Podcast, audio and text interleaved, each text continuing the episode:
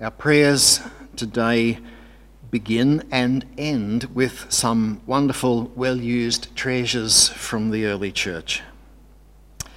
Let us pray. O loving God, you are the light of the minds that know you, the life of the souls that love you, and the strength of the hearts that serve you.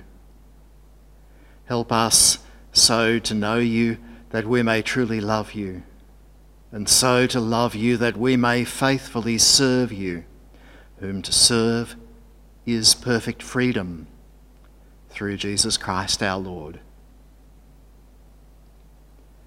God, who is close to us, God, who is close to all who are troubled and in need, we lament the sick and sorry state of our world.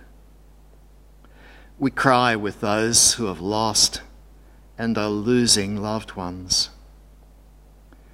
We despair at our own spike in infections, but despair more at the Americas, the loss of life and the care for things, the overstretched health workers, and the campaign focused leadership. So, to all in need, O God, bring the clarity of your justice and healing compassion. We pray for those around us frustrated by regulated lack of freedom, and for those whose freedom is always restricted by disability or incarceration. We pray for those around us frustrated by the awkwardness of mask wearing and constant sanitising, and for those whose freedom is always limited by infirmity or ill health.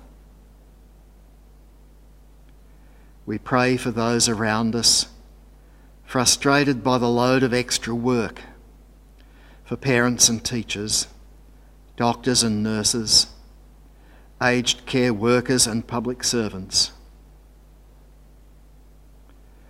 And we pray also for those who have little or no work, the ones confined, those pushed or shut out of our society.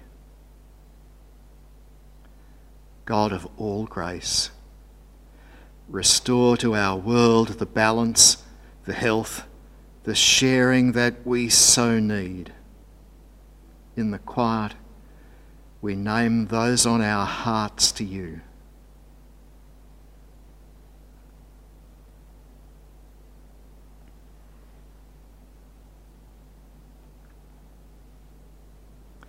Along with all those through the ages who have cried out to you in their need, we simply ask you to be yourself, God your healing, loving, peaceful self who brings new life and hope out of sad endings and distress.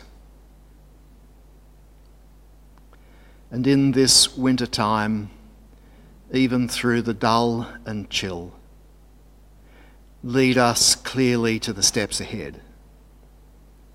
And even when the end of the path is unknown, give us the faith to journey on and even when our lethargy or our exasperation says enough, help us find new possibilities, new hope in your way, in your life, and in your presence with us, in this and every time.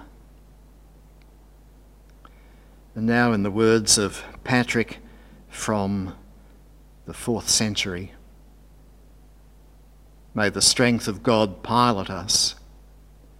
May the power of God preserve us. May the wisdom of God instruct us. May the hand of God protect us. May the way of God direct us. And may the shield of God defend us.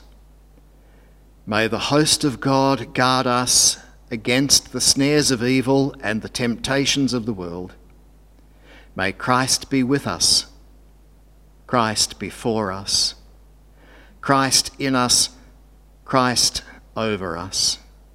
May your salvation, O Lord, be always ours, this day and forevermore. Amen.